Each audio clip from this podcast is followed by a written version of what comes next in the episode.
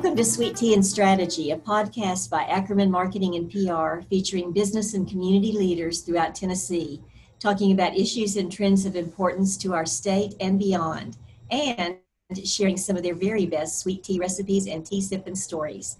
I'm Kathy Ackerman, and I'm so pleased to welcome Dr. Philip Oldham, President of Tennessee Tech University, to our podcast today. Uh, before we talk about Tennessee Tech, though, I would love to spend just a minute or two hearing any sweet tea stories that you might want to share, Dr. Oldham. Uh, did you grow up on sweet tea, acquire a later in life taste for it, or maybe even not like it in spite of being here in the South? Oh no, I am a Southern boy. If if if I if I get cut, I bleed sweet tea. So oh, yeah, there you go. There you go. Yeah, I, I, I and I am the sweet tea maker at my house. I can't I don't know. I must make a gallon a day because everybody goes through it. Wow. So you're a, a true aficionado of, of sweet tea and you even make it and your family loves it. Yeah, you got you got to sweeten it while it's still warm. That's the trick. That's we keep hearing that, but that's the real yeah. key to the best sweet tea. But anyway, thanks for for sharing that with us. Um, I'd like to. Well, I'll, I'll, give I'll give you another one real quick. Okay. Uh, my background, I'm a I'm a chemist, so I taught chemistry uh, for a long time and uh, that's the way I used to teach uh, my students about solubility is is because in the South you can use sweet tea as a good example because everybody drank it. So I told them you can't sweeten it while it's cold because uh, it's not as the sugar's not as soluble when it's cold as when it's hot. So Perfect. they understand they understood that concept real quick. To, to teach more chemistry like that. Maybe kids would be even more interested in it if it was related to food. Yeah, I think you're right. Yeah. Okay, well, thanks for indulging us on that, that little topic. Um, I'd like to turn now to the more serious topic of higher education. And first, tell us your most important priorities and challenges in overseeing and directing the activities of over, I think it's over 10,000 university students now. And maybe approach your answer to the question initially from an overall, quote, normalized standpoint, and then from a pandemic, pandemic specific standpoint because I think we really cannot ignore the fairly drastic changes that higher education is having to face right now as we speak. Yeah, well, thank you. That's, that's a great question. And there's a lot of layers to, to that, obviously. But let me just start from, you know, under normal circumstances, higher education today is so vitally important. Um, we know that uh, the bulk of new jobs being created uh, require extended education. Uh, so graduates with a, a bachelor's degree or more of higher education have a much better career potential uh, in the future than than those that don't. The career earnings are significantly higher, uh, and so and, and and for large part, it doesn't matter much what you study. Interestingly enough, you know, college graduates just on general do a lot better. Have uh, they tend to live longer. They make more money uh, their quality of life is better. So it, it's it's vitally important. It's probably more important now than ever uh, mm-hmm. to continue education. Uh, but you know what you hear so much in the media today is how relevant is it? Right. You know, does it really lead to uh, a good job, a good career? Uh, we know the cost of higher education, uh, particularly private higher education, is unapproachable for some in our society, and that's that's uh, that's sad. So one thing that we try to do here at Tennessee Tech is to ensure that it's it's approachable, it's affordable uh, for anybody, uh, anybody that uh, has the ability and interest in pursuing higher education. We want to make it available to them. So uh, you know, accessibility is a big part of what we do at Tennessee Tech. It's very important for higher education in general to be accessible and affordable and, and not to saddle graduates with a lifetime of student loan debt in order to achieve it. So uh, the value proposition is very important, but it also, you know, it needs to lead to something tangible.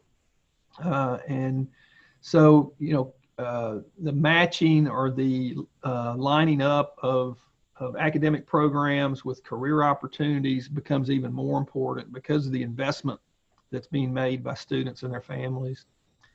So I think in general, you see higher education uh, beginning to do a much better job of that and trying to align academic programs with career opportunities and and to ensure that students graduates have uh, maximum flexibility in their careers because we also know that uh, for example the average college graduate today is expected to change careers about eight times in their life so what they're what they're studying in college and even what they're doing maybe the first four or five years out of college is probably not what they're going to be doing five years later, 10 years later, or certainly by the time they're at retirement age. Right. So they've got to be agile, they got to be flexible, and, and we need to help prepare them for that kind of life. So, you know, th- that's really what we do uh, to a large extent. Now, under these circumstances with uh, the COVID 19 pandemic, it makes all that probably uh, just much more enhanced and and uh, much more challenging in some ways.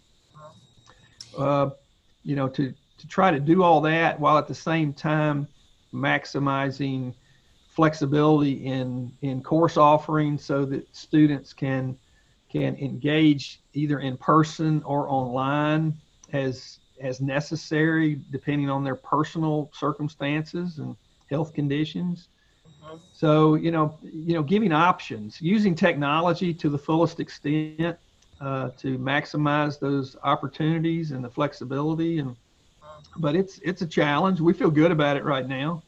Uh, we we have about a third of our about a third of our courses are fully online. About a third are uh, pretty traditional in person, and then that middle third is sort of hybrid. It's got some online and some in person, and and the the the students that are on campus, we have most all of our 10,000 students on campus right now, and and they're all uh, really doing a great job uh, practicing social distancing and wearing face masks and uh, you know keeping their uh, uh, hands washed and all the things that you would expect under these conditions. So we we're really proud of them, and we're proud of the effort the faculty and support staff have done to prepare the campus for this kind of situation. Right. You know, I was um, asked several years ago when I was giving a talk to uh, students in the marketing communications area to um, address the topic of whether they needed to have a degree in that particular discipline to come to work for a company like ours. And the answer that I gave was a resounding no. I mean, they need to know the basic things that we do for our clients all day, every day, and much of that we can we can teach uh, sort of on the spot. But what what I really look for, what we really look for in hiring college graduates, are people who can think strategically and who have the ability to be flexible and to uh, not be fearful of sort of going into new challenging areas and activities that they've never done before. So I think that that's one of the most valuable things that higher education teaches students is is just how to sort of move forward in the world and be a contributor to that world in whatever career they choose.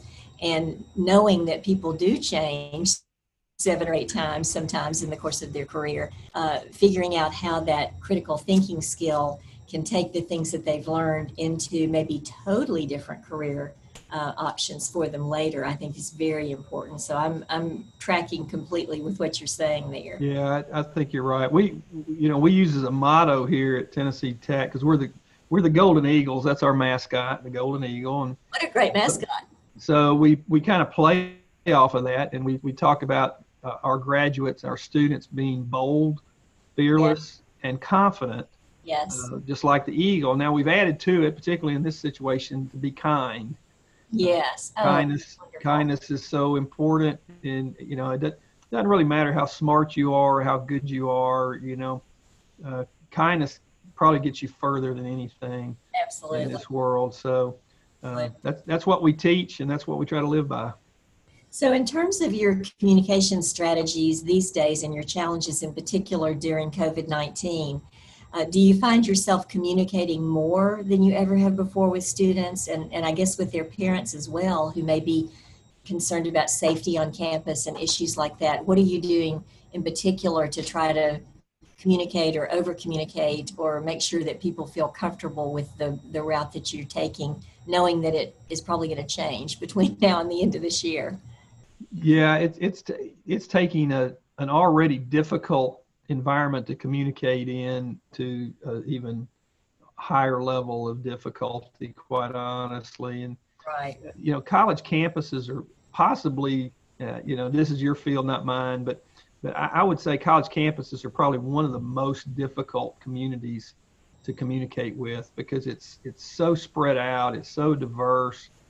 Uh, you know, everybody's smart. It's not a it's not a question of intelligence, Right. uh, but they're all busy and they're all engaged, and so they're not necessarily paying attention all the time to every little thing, and they get inundated with information Right. and so they they're pretty good at filtering out things that they're not interested in at the moment So and true. so and, and so communication is extremely difficult and i can assure you uh, my background as a chemist did not prepare me for that part of the responsibilities of this job Right. And and your multi multi audiences are probably difficult as well. You're probably Yep. hearing more from parents than you used to hear from parents and needing absolutely and, and and every every audience hears it a little differently exactly. you could say the same thing to different audiences and and they take it totally different and sure. So I, I don't know that you can over communicate.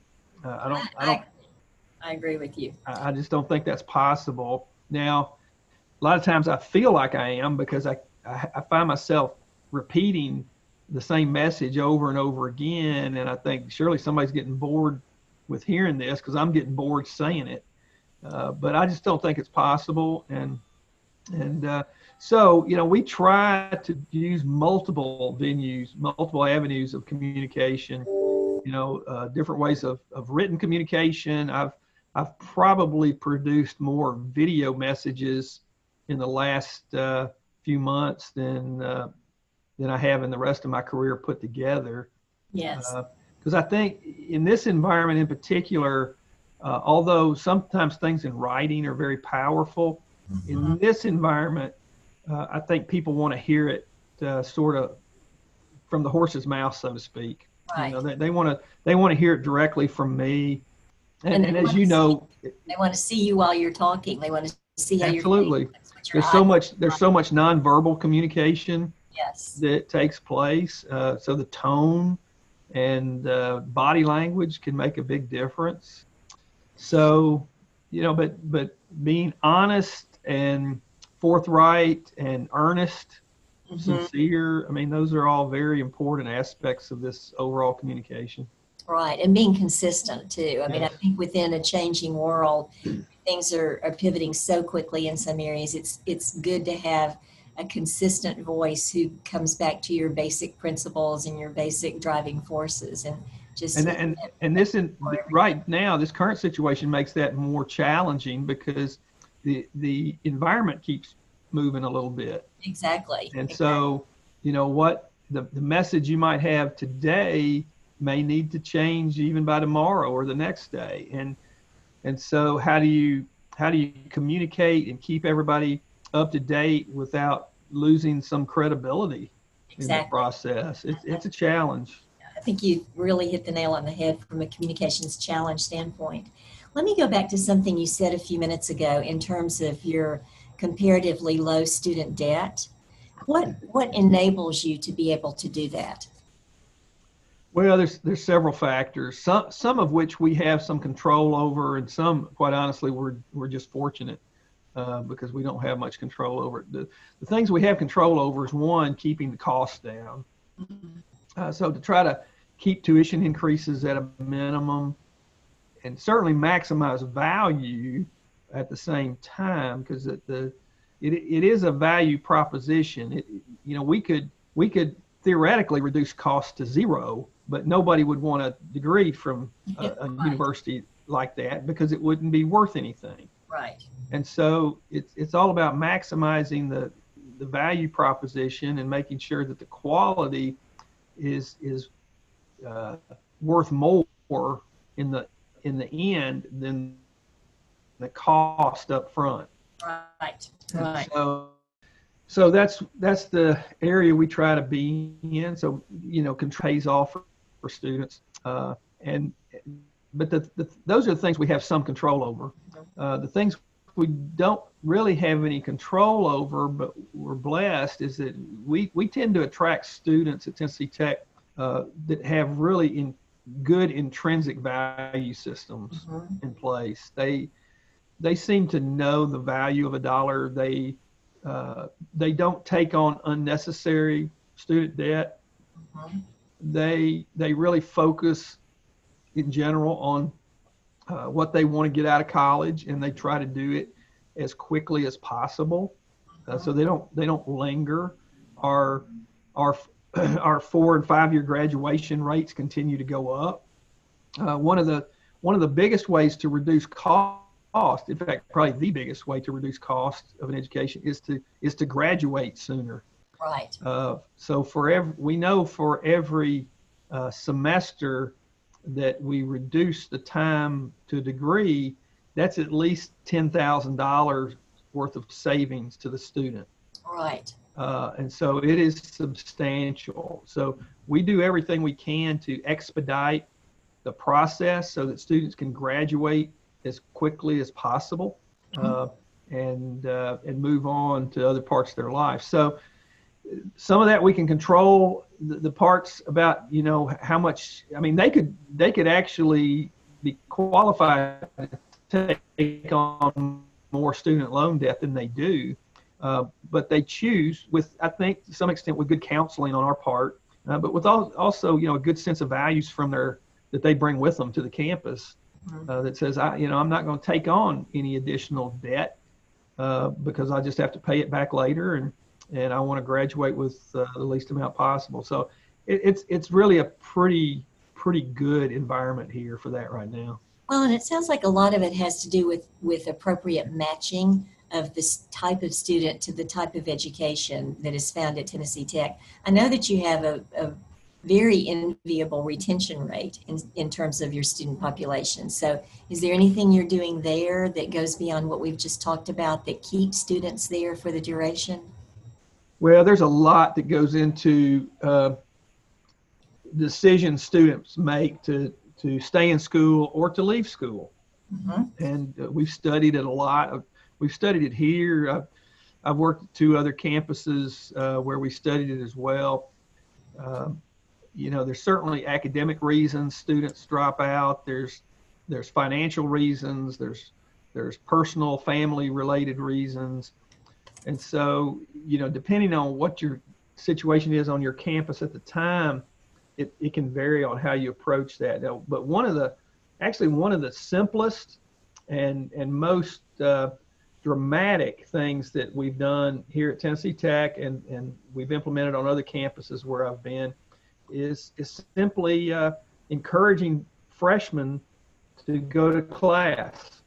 Oh, interesting. That It- seems so simple. It's that simple. Why Stu- students, students uh, that miss uh, at least no more than two classes in the first six weeks of the fall semester are at risk of of lower grades, lost scholarships, and dropping out of school.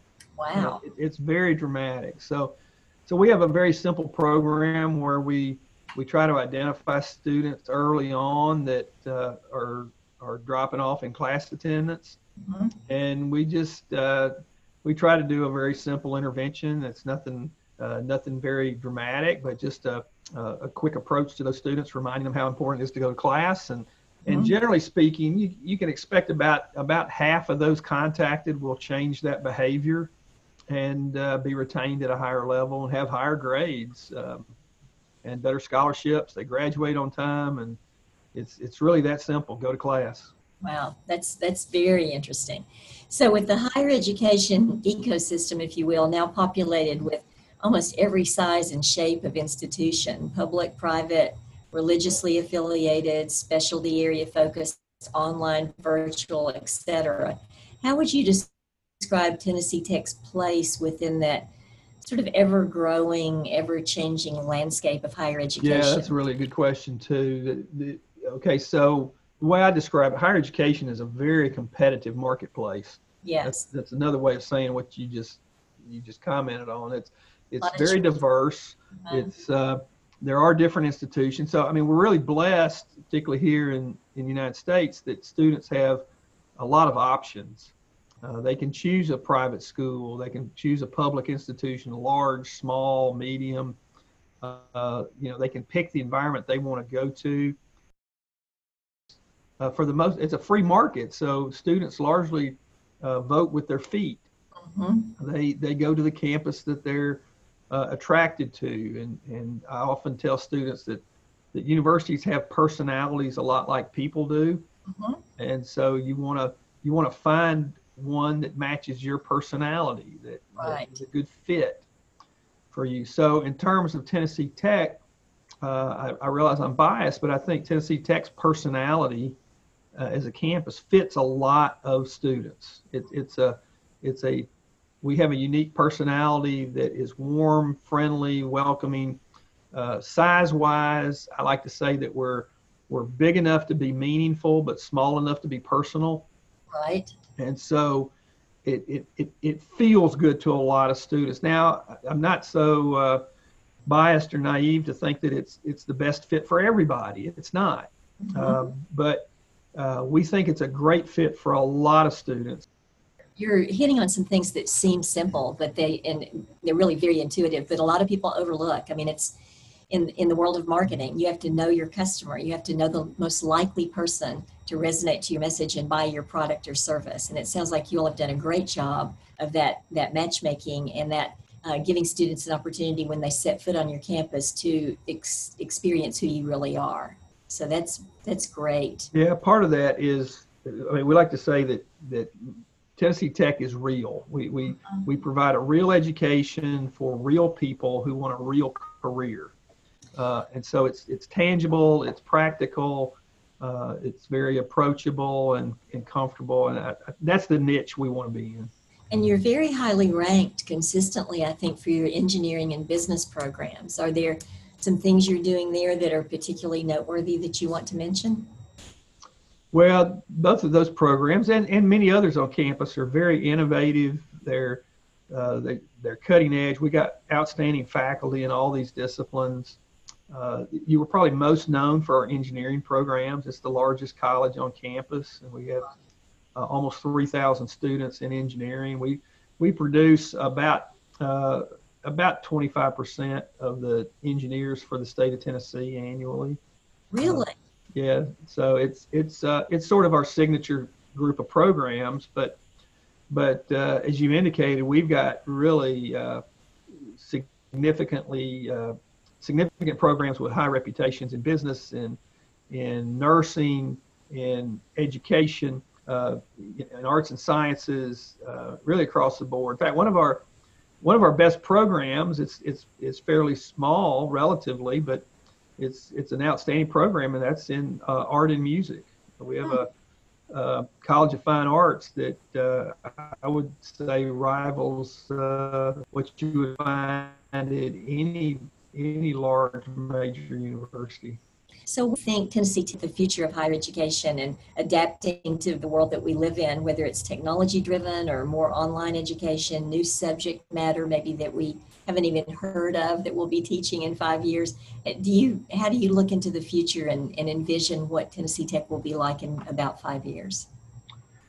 You know, I think I think we'll be larger, not a lot, but we'll be we'll be larger than we are now enrollment wise. We will be uh, we will be recognized to a greater extent for the the scholarly product, the publications, the the uh, the research that's produced from the campus that that is very tangible, that makes a difference in people's lives. Uh, I think I think that will uh, grow and change over the next few years as well. I know that you personally have been pretty involved in local and regional economic development efforts in your area. What do you believe is a university's proper role, if you will, and even responsibility to its surrounding community? Well, I, I think uh, particularly for a public university, uh, you, you've got to you've got to grow and make a difference where you're planted. Uh, that's where it starts.